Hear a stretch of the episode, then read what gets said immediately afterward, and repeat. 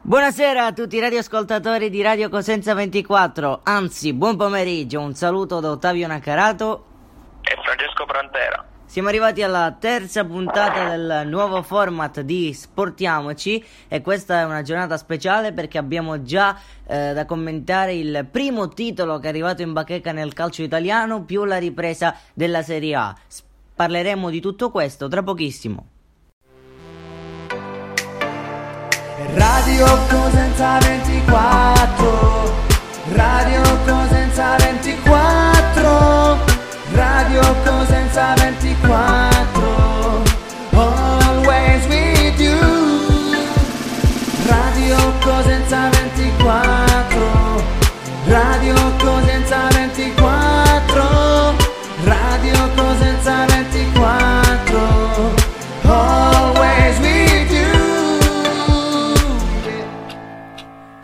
Siete connessi su Radio Cosenza 24. Radio Cosenza 24.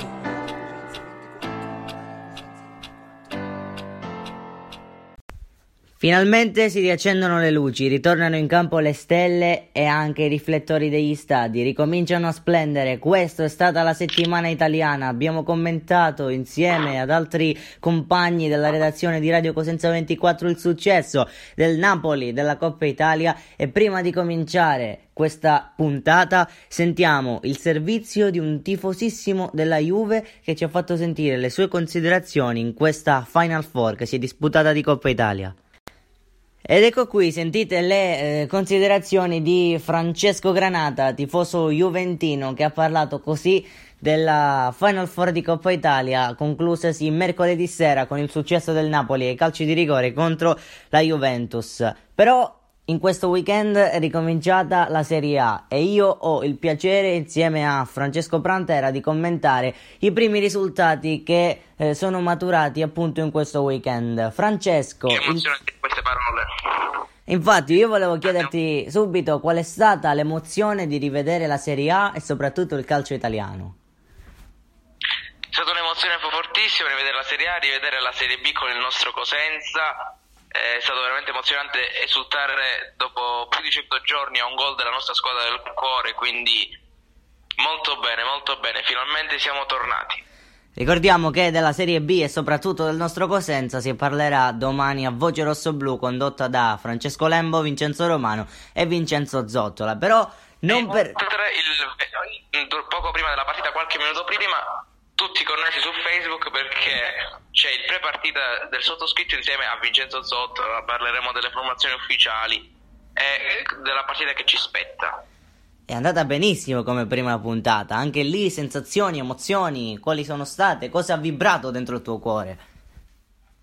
Eh, già dire pre-partita del Cosenza è una cosa bellissima, poi festeggiare ehm, la prima partita della ripresa con una vittoria del Cosenza che sta cercando di fare il miracolo di, salva- di salvarsi è stata una bellissima sensazione.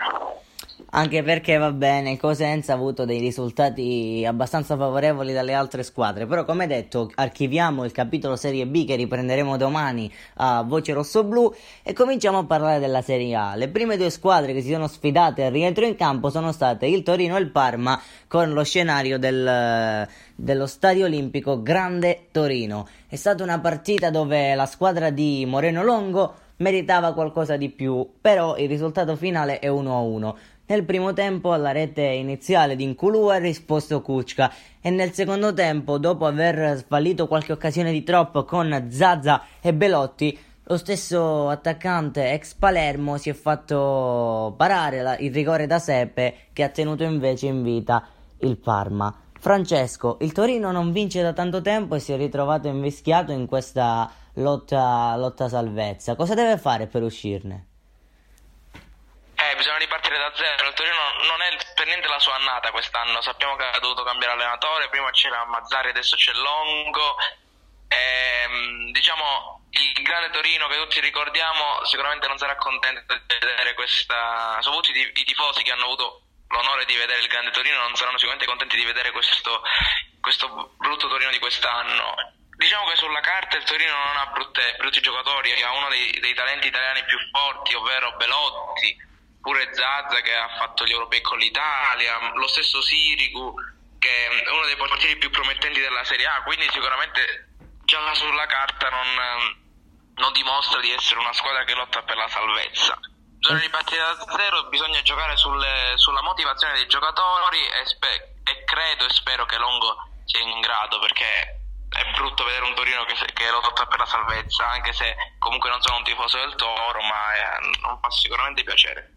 E abbiamo visto il Torino che attaccava e dominava la partita contro il Parma, vedendo però due situazioni diverse di classifica, perché il Parma prima della ripresa era una squadra indiziata a essere la sorpresa finale di questo campionato e chissà puntare all'Europa. È stata un'annata inizialmente anche sfortunata per il Torino che ha perso durante eh, il corso della sua stagione Iago Falche prima, Mazzarri poi, ma cominciata con quel sorteggio sfortunatissimo nell'urla, nell'urna di Neon dove è arrivato il Wolverhampton, una stagione che poteva proiettare Granata al ritorno in Europa League, invece quest'anno sono ridotti a lottare per la salvezza. Il Parma invece, soprattutto su Roberto D'Aversa, cosa pensi? È una squadra che lottava per la salvezza ma si è rivelata rispetto alle aspettative e soprattutto grazie a giovani di grande qualità, mi riferisco principalmente a Kulusevski, è riuscita a sovvertire il pronostico.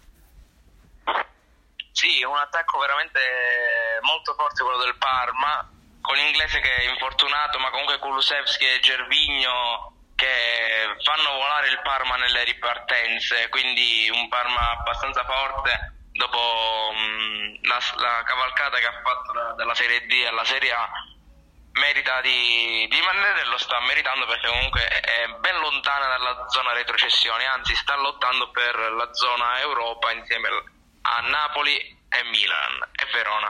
Un'altra squadra che hai già citato. Poi stiamo parlando. Vai Francesco, vai Francesco. Leggiamo che in testa alla classifica c'è la Juventus con 63 punti a più uno dalla Lazio che ha 62 e poi l'Inter che proprio ha vinto nella giornata di ieri e tra poco ne parleremo con 57 punti a meno 6 dalla vetta. In quarta posizione l'Atalanta che al momento si trova a più 6 dalla Roma in quinta posizione l'Atalanta a 51 punti, mentre la Roma a 45 punti, a seguire il vincitore della Coppa Italia, il Napoli, a 39 punti, a più uno dal Verona che ha 38 e più ehm, e poi il Milan a 36 punti a pari con il Parma. Vero- eh, Bologna decimo 34 punti a seguire il Cagliari undicesimo 32 a pari con il Sassuolo che è sempre 32 punti Ehm, poi a seguire la Fiorentina 30 punti, pari con 28 punti Udinese e Torino, 26 punti Sampdoria, 17 posizione il Genoa, pari con il Lecce con 25 punti, poi le ultime due la Spal con 18 e il Brescia in ultima posizione con 16 punti. Andiamo avanti con l'analisi dei recuperi perché la classifica è tornata a vedere sul, sul rollino delle giornate tutti quanti 26 partite disputate. A proposito di Europa e a proposito di sovvertire i pronostici, c'è una squadra chiamata Verona di Ivan Juric che eh, appena arrivata dalla Serie B non si aspettava mica di vederla così in alto, trascinata da un super di Carmine che con 5 reti diventa il bomber della formazione veneta ha steso il Cagliari in una partita dai mille volti e dalle mille emozioni. Il Verona, come detto, parte a mille. La doppietta di Di Carmine che lancia inizialmente la squadra di Juric fa mezz'ora perfetta. Al minuto 35 però viene espulso Borini per un fallo in ritardo su Cigarini. Lo stesso Cigarini verrà espulso nella ripresa, però nel mentre c'era stata la rete di Simeone tantissime occasioni del Cagliari che potevano cambiare l'esito della partita. Il Verona vola, vince. Tra poco ti chiedo un parere. Però volevo soffermarmi anche sul fallo di Borini. In Bundesliga degli episodi simili hanno dato nella sfida tra Lipsi e Borussia Dortmund entrambi il cartellino giallo. Diciamo che l'Italia a livello di arbitraggio è sempre stata più ferrea nel fatto di tirare cartellini rossi. Comunque questo Verona è da paura. Lascerà secondo te il segno anche nella sfida di martedì, ovvero di domani contro il Napoli? Questo Verona è da paura, se lo merita ehm, per tutto il lavoro che sta facendo Ivan Juric dopo l'esperienza a Genova l'anno scorso, negli scorsi anni, nella promozione della, dalla Serie B alla Serie A con il Crotone. Juric sappiamo che è un grande allenatore che, a cui piace eh, far giocare in modo intenso la propria squadra. Il Verona è una delle squadre che corre di più in campo nei 90 minuti e anche dopo la sosta, che sappiamo che i giocatori magari non erano al 100% della forma, il Verona correva da tutte le parti del campo durante tutta la partita e si è visto perché eh, dopo pochi minuti erano già sul 2-0 con la doppietta del bomber di Carmine. Riguardo l'espulsione sappiamo che sono dei falli molto soggettivi, proprio come molti rigori che si stanno assegnando in questo periodo sono molto soggettivi certo. e quindi cambia da arbitro ad arbitro. Devo dire che comunque secondo me ci poteva stare perché il piede a martello c'era di Borini, poi però soltanto il giocatore che l'ha subito e Borini possono sapere quant'era la potenza e secondo l'arbitro era abbastanza potente. Insieme all'Inter Insieme all'Inter e all'Atalanta che andremo a parlare tra pochissimo, il Verona forse come preparazione atletica, fisica e mentale, perché anche quello che ha messo in gioco è stato molto importante, è la squadra che ha colpito di più. Però, come già detto, hanno colpito anche altre squadre. Che aria si respirava al G-Wise Stadium di Bergamo? Eh, si respirava aria di Champions, perché mh, mm, l'Atalanta è veramente spettacolare poco prima dello stop, forse è stata part- tra le ultime partite che si sono disputate. Atalanta ha vinto con il Valencia e non si smentisce mai. Un altro grande allenatore proprio Gasperini, un allenatore con la maiuscola che fa giocare la sua squadra in modo fantastico. Quindi 3-0 in un primo tempo per l'Atalanta che poi ha subito un gol eh, del Sassuolo, però finita 3-1. Un'Atalanta fantastica, calcio vera, la, un vero calcio, diciamo. Quando uno parla di calcio deve vedere l'Atalanta per rendersi conto di quello che è veramente azioni tutta la partita, tantissimi tiri, eh, intensità a 200 proprio come il Verona. Però l'Atalanta comunque ha un organico molto più forte del Verona anche perché comunque lotta per il, il, punto in alto della classifica, mentre il Verona è proprio venuto, appena è stato neopromosso, quindi comunque ci sta che l'organico è differente. Ma stiamo parlando di,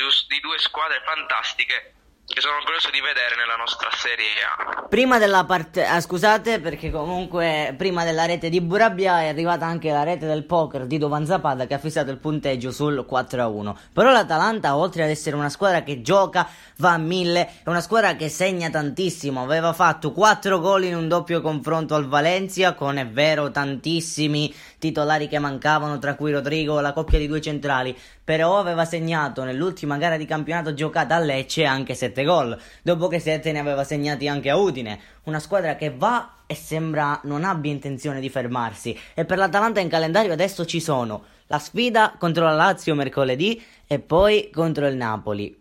Queste due partite secondo te saranno fondamentali per stabilire definitivamente la corsa al quarto posto? Ma la corsa al posto è molto aperta a dire il vero ci sta puntando anche il Napoli, ma sì, a breve si sapranno bene o male eh, i risultati, anche se comunque il, il, posto della classifica della Serie A più aperto devo dire che è lo scudetto dove vediamo Juve e Lazio a un punto di distacco al momento, quindi si deciderà tra qualche giornata quasi tutto. Ma devo dire che è stata una serie fantastica quest'anno e lo sarà perché appunto abbiamo una classifica molto aperta le squadre che arrivano fino al settimo posto possono lottare quasi per la Champions, quindi il Napoli è ancora in corsa, l'Atalanta e la Roma che stanno lottando nonostante i punti di, di, di differenza. Molte squadre hanno creato la rosa apposta per arrivare in, uh, in Champions League, quindi diciamo che è una serie molto bella, molto bella e spero che eh, continuerà a dare spettacolo anche in questa ripresa. Bravo, hai parlato di classifica aperta e la lotta migliore è nello scudetto, perché ieri sera a meno 6 da Lazio Juventus è arrivata anche l'Inter. Cosa ha fatto l'Inter a San Siro ieri? Eh, L'Inter ha vinto 2-1 contro la Sampdoria, l'Inter di Conte ha dato spettacolo nel primo tempo contro l'assente Sampdoria di Ranieri che nel primo tempo veramente era molto disordinata, eh poco organizzata ha lasciato pochi difensivi clamorosi, quindi l'Inter ha colto l'occasione per fare numerose azioni e di conseguenza anche due gol. La coppia d'attacco che sta dando spettacolo, Romero Lukaku segna subito dopo 10 minuti con l'assist proprio di Eriksen che Conte in questa quarantena ha avuto modo di studiare per valorizzarlo al meglio e subito dopo anche il gol di Lautaro Martinez. Quindi un primo tempo veramente fantastico da parte dell'Inter, poi nel secondo tempo Ranieri ha dato una scossa negli spogliatoi alla sua Sampdoria che si sveglia con eh, un calcio d'angolo segna Torsby ma nulla da fare perché l'Inter riesce a mantenere il risultato e di conseguenza mantenere soltanto sei lunghezze dalla prima in classifica che al momento è la Juventus che viene da un brutto periodo un Ronaldo un po' spento, un Dybala sottotono, un Douglas Costa infortunato, quindi un brutto periodo anche per la Juventus. Francesco, fermiamoci un attimo. È vero che la Juve e Ronaldo sono sottotono, però anche l'Inter, dopo la semifinale contro il Napoli, è stata soggetta a critiche. Intanto posso dirti che ieri il giocatore che di più mi ha colpito è stato Christian Eriksen, che finalmente nella posizione di trequartista, favorito anche da un atteggiamento troppo passivo nel primo tempo della Sampdoria, ha potuto davvero fare quello che più gli piaceva. Ha servito due assist per Lautaro e Lukaku ed è andato più volte vicinissimo anche alla rete. Però Lautaro Martinez ieri ha fatto una grande prestazione, ha segnato la rete del 2-0, il tacco da cui è partita l'azione che ha lanciato lanciato Lukaku ed Eriksen verso l'1-0 e poi ha fatto vedere tante giocate molto belle e interessanti. Non è che forse sul, sul Lautaro Martinez siano corse troppe voci per una singola partita, perché comunque Lautaro Martinez ha giocato insieme ai propri compagni una partita da molto tempo a Napoli che la, qua- la, cui difesa ha messo in difficoltà anche tutti gli attaccanti della Juve. E poi Ieri sottolineava Polo Di Canio nel Sky Calcio Club di Sky Sport che Lautaro Martinez è sempre stato abituato con Conte a giocare con 3-5-2, eh, solo che avendo Eriksen alle spalle cambiavano anche alcuni compiti. Possiamo dire che Conte abbia fatto un ottimo lavoro in questi giorni e che Lautaro Martinez sembra voler comunque concludere al meglio la stagione all'Inter. Sì, diciamo che l'Italia è un paese che dà molta pressione ai giocatori perché comunque è un paese che ama follemente il calcio e quindi giustamente mette sotto pressione i propri i ragazzi, specialmente i tifosi dell'Inter che per una semplice partita che ha giocato leggermente sottotono, che poi era la prima dopo la sosta, anche perché eh, l'Inter, l'Inter era, stata, era, stata, quella che comunque delle quattro come aspetto fisico e di proposizione del gioco era quella che era piaciuta di più. Poi è vero, per vari svarioni, disattenzioni, aveva sì, ma... perso la finale per il gol in contropiede, però l'Inter ha anche un calendario facile. L'Inter secondo te è già nella corsa scudetto oppure potrebbe rientrare? Ma è già nella corsa su scudetto e lo è sempre stata in tutto il campionato. Quindi, come ho detto, per una semplice partita che ha giocato sottotono Autono Martinez, tutti i giornalisti hanno detto che era, aveva la testa al Barcellona, Messi, tutte quelle storie là. Semplicemente ha fatto una semplice partita sotto, quello, sotto le aspettative che avevamo tutti, ma adesso è tornato il Lautaro Martinez di una volta e, ha mantenuto l'Inter in, in piena corsa scudetto come lo sempre stata, come ho detto poco fa dall'inizio, semplicemente che poi mh, l'Inter si è fatto neutralizzare dalla Juve e dalla Lazio nelle scorse due partite e quindi giustamente uno pensa che ci aspettavamo un po' tutti di più perché se vuoi vincere lo scudetto non puoi fermarti contro le squadre con cui lotti per lo scudetto, semplicemente questo. Di nuovo parità, 26 giornate, terminati i recuperi, oggi riparte la Serie A. Quali sono i match in programma? Andiamo a vedere subito, andiamo a vedere subito i match in programma. Giocheranno il Milan, giocherà la Juventus questa sera, quindi belle, belle, emozioni di nuovo, si parte col botto. Oggi, si parte subito oggi di lunedì, oggi alle 19.30 giocheranno Lecce e Milan, si sfideranno stasera alle 19.30 in contemporanea a Fiorentina e Brescia, mentre stasera nella tarda serata verso le 21.45 sappiamo che sono cambiati gli orari per le nuove norme eh, sì. cioè, si sfideranno Bologna e Juventus. Invece, nella giornata di, di, domani, due sfide alle 19.30 e due alle 21.45. Alle 19.30 si sfideranno Spal e Cagliari e Verona contro Napoli, mentre alle 21.45 Torino Udinese e Genoa Parma, mentre mercoledì si sfideranno alle 19.30 Inter e Sassuolo e poi alle 21.45 Atalanta Lazio e Roma Sampdoria. Allora, partiamo da un lato prettamente personale. Intanto, come stai trovando questi orari, soprattutto se sono necessari questo cambiamento, perché comunque la gente ha la possibilità, se magari gli interessa solamente la gara finale, di uscire, tornare a casa e sintonizzare il, il televisore. Poi, qual è la partita più bella di questo primo turno della Serie A post-Covid? Perché indubbiamente l'occhio può cadere su Atalanta-Lazio, però anche Verona-Napoli non è una sfida niente male, considerate due squadre che sono in lotta quasi per lo stesso obiettivo. Allora, io mi faccio tentare, come, come detto, come, come hai appena detto tu, da Atalanta-Lazio, perché sono due squadre che hanno dato spettacolo nella Serie A e contro l'andata è finita 3-3 la partita, una partita pazza, da 3-0, 3-3, quindi mi, mi immagino un'altra partita stratosferica anche nel ritorno, magari con ritmi diversi, ma nello stesso modo incredibile. E quindi, mh, come dire, ho trovato una bella Serie A, anche se al momento di grandi big match non si sono trovati, ma come ho detto prima, Atalanta e Verona ci hanno fatto ricordare quello che è la nostra bellissima Serie A. E invece, Francesco, quale giocatore che tornerà in campo sarà la sorpresa? Io te ne dico tre. Federico Chiesa, Frank Ribéry che dovranno ricostruire la eh, coppia della Fiorentina, oppure Giorgio Chiellini, oppure Nicolo Zaniolo. Tutti i giocatori che rientreranno dal, dall'infortunio, molti che, che mh, purtroppo avevano finito la stagione secondo i vecchi calcoli, Zaniolo che è ritornato, Ribéry che ormai alla sua età ma ancora in perfetta forma e lo stesso Federico Chiesa che ri- riempiranno di nuovo l'organico della Fiorentina. Lo stesso Quamè pure che era tornato alla, alla squadra proprietaria del suo cartellino ovvero la Fiorentina che adesso è ritornato in forma potrebbe dare pure spettacolo e poi tu- tutti i giocatori diciamo che sono stati infortunati Chiellini che non si sa se si riprende stessa cosa Ibrahimovic che tornerà a breve nella prossima giornata, quindi tutti i giocatori che avranno la possibilità di, del, del, riscatto. Diciamo che Zaniolo è stato anche fortunato perché poi con eh, il fatto che sono stati rimandati gli europei del 2020 avrà, speriamo, l'opportunità di mostrarsi l'anno prossimo perché quest'anno era molto a rischio dato che i giorni erano praticamente contati tra il suo recupero e l'inizio degli europei 2020, quindi stava la scelta al mister Mancini di convocarlo o no. Magari l'anno prossimo ci sarà eh, una, una, scelta più sicura, magari di convocarlo, magari ci sarà una brutta stagione, chi lo sa.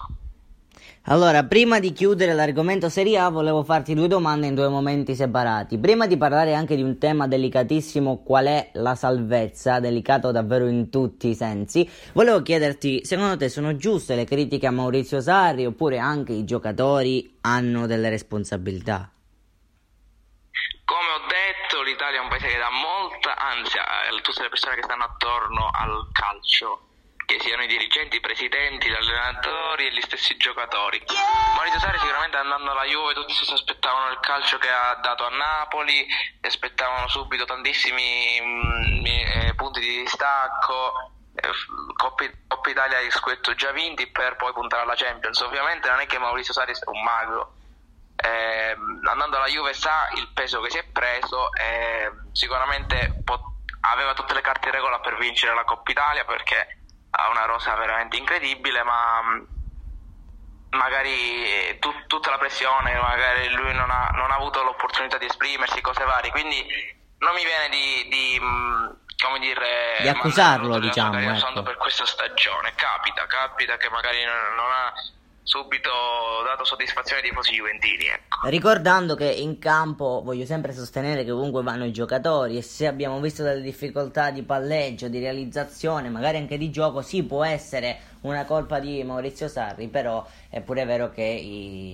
Io credo che l'allenatore fa molta differenza in una squadra e lo, lo dimostrano Gasperini, Juric e anche allenatori minori magari in categorie più basse, ma lo stesso Cattuso che sta, sta, riportando in alto il Napoli, la motivazione cambia molto, la grinta che dà l'allenatore cambia molto, anche le dritte, come valorizzare un giocatore e così via. Io non mi scorderò mai l'Europeo 2016 con Antonio Conte, che aveva veramente valorizzato giocatori certo. che magari adesso si trovano in squadre di bassa classifica di Serie A o addirittura in Serie B, o giocatori che sono andati a giocare all'estero in categorie più basse, quindi non mi scorderò mai quello europeo, quindi questo fa vedere la differenza tra un allenatore e un altro. Francesco, Spalle e Brescia sono già spacciate e poi chi insieme a loro probabilmente scenderà tra Genova, Sampdoria, Udinese e, e Lecce?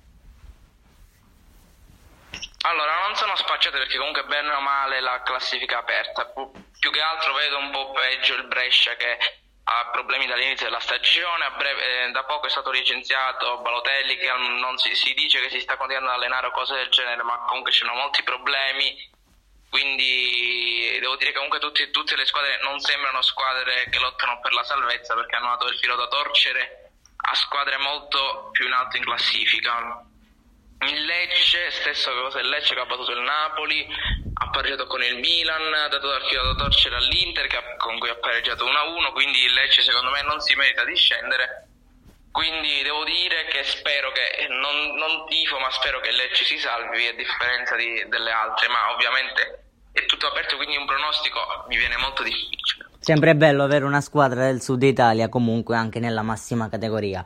Abbiamo chiuso il capitolo Serie A, grazie Francesco, ti ritroveremo, anzi ritorniamo tra pochissimo in studio per parlare di altri temi molto caldi.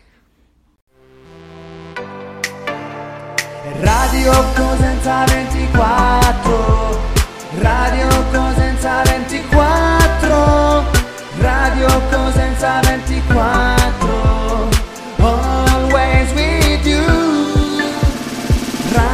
Cosenza 24 Radio Cosenza 24 Radio Cosenza 24 Always with you.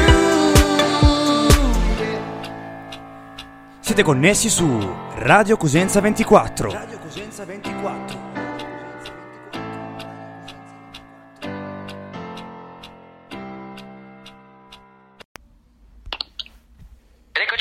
studio Francesco Brandeva che, che vi parla in compagnia di Ottavio Naccarato. Abbiamo appena parlato della Serie A che è ritornata a giocare finalmente dopo più di 100 giorni, eh, nostre, delle nostre soddisfazioni di rivedere finalmente il calcio italiano perché sappiamo che è ripartita anche la Serie B, le nostre soddisfazioni di rivedere il eh, calcio italiano riprendere, ma sappiamo che oltre al calcio italiano era già ripresa la Bundesliga che ormai vede il Bayern Monaco campione di Germania.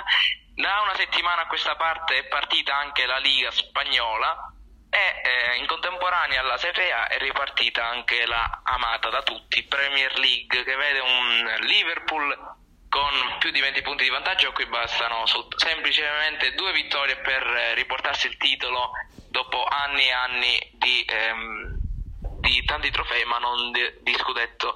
Quindi passo la parola ad Ottavio così ci rinfresco un po' di adesso tutti questi campionati esteri che sono ripresi, vai Ottavio. Sì, ripartiamo sostanzialmente...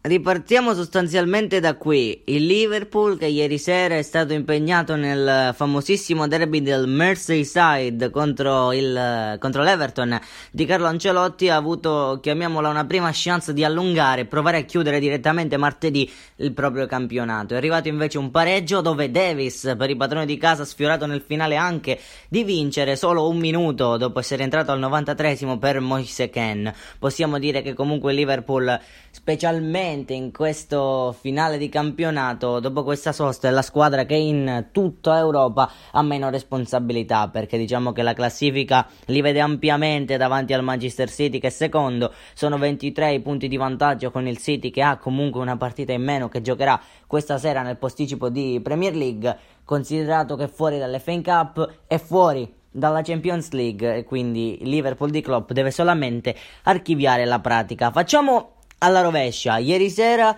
sono completati anche altri due match. Newcastle batte 3-0 lo Sheffield United, mentre l'Aston Villa perde in casa e rimonta contro il Chelsea. Una vittoria che permette alla squadra di Frank Lampard di continuare a sognare. Vorrei un piccolo parere sul Chelsea di eh, Francesco Prantera che ha già per la prossima stagione accaparrato, accasato, scusate, due giocatori importanti come Ziyech e Werner. Se dovesse tenere altre stelle, tra cui Pulisic che questa stagione si è visto poco, l'anno prossimo il Chelsea sarà la rivelazione d'Europa.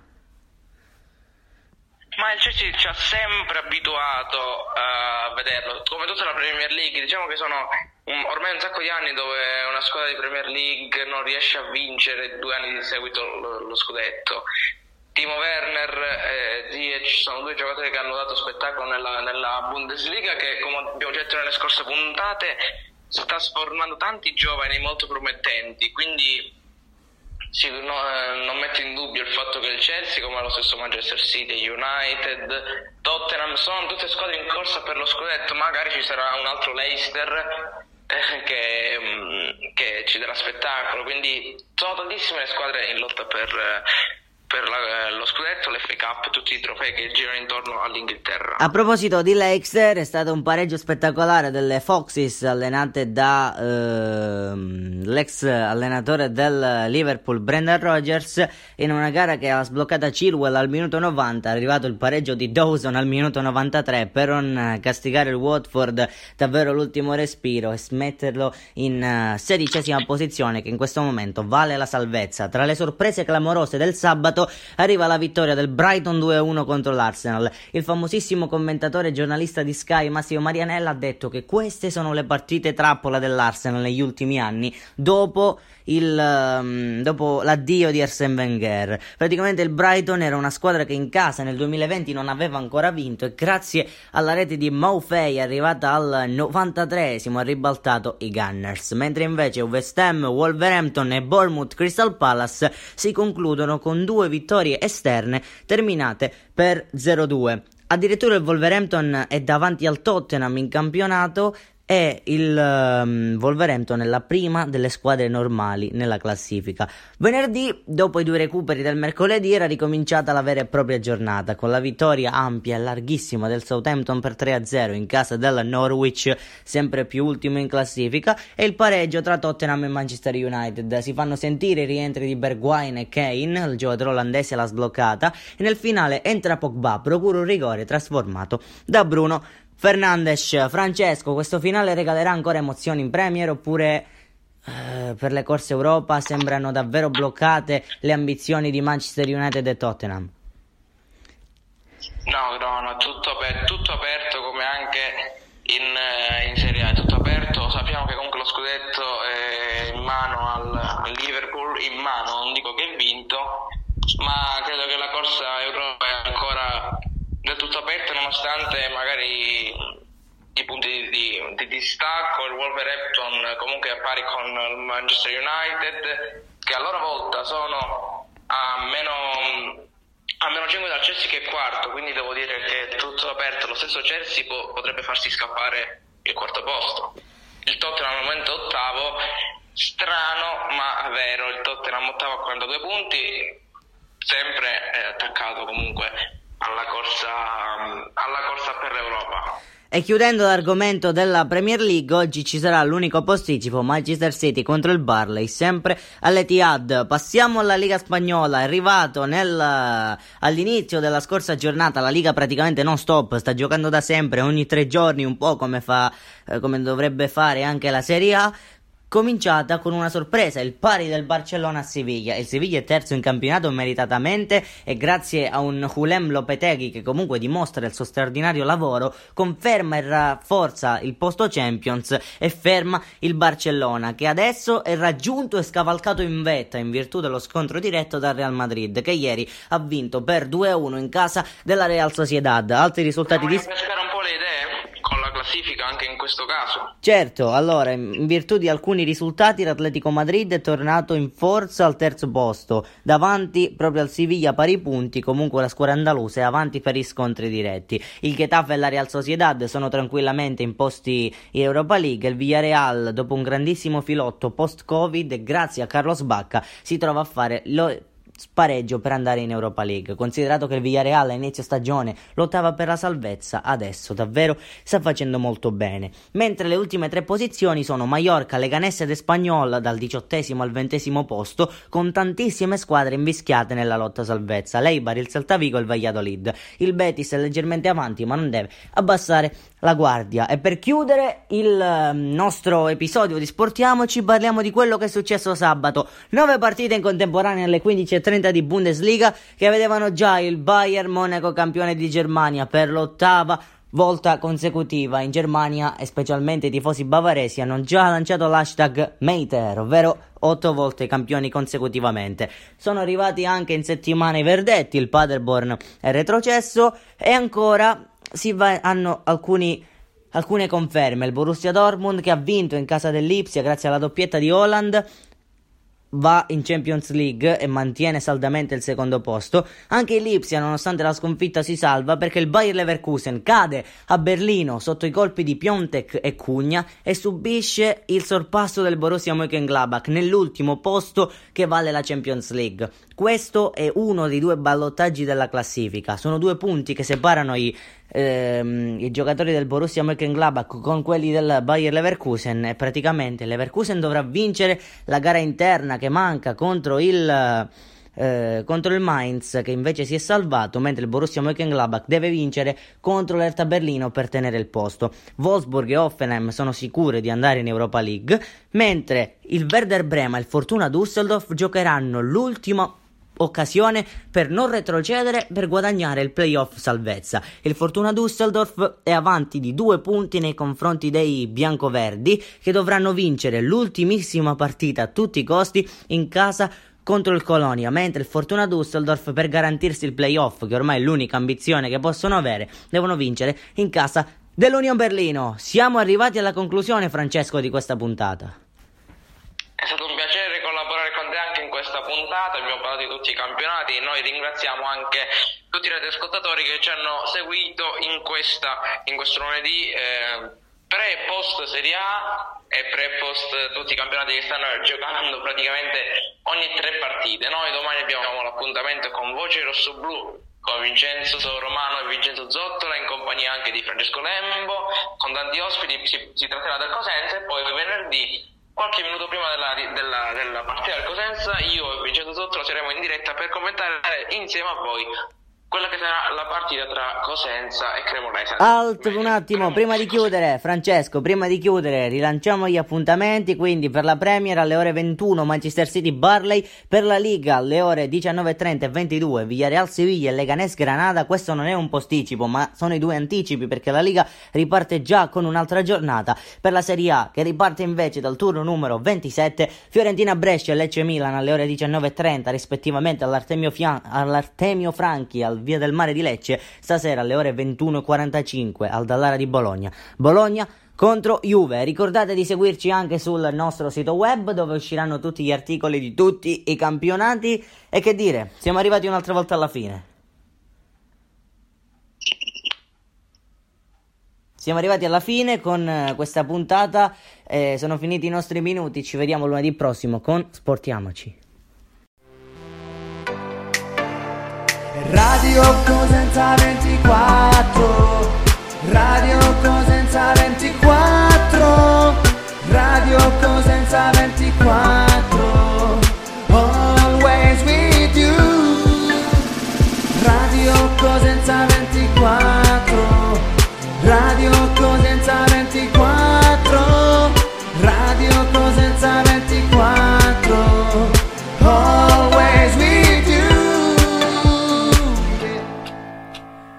Siete connessi su Radio Cosenza 24. Radio Cosenza 24.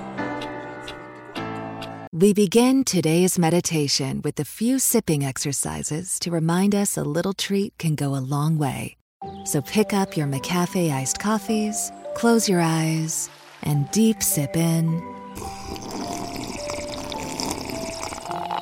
And deep satisfaction out. Ah.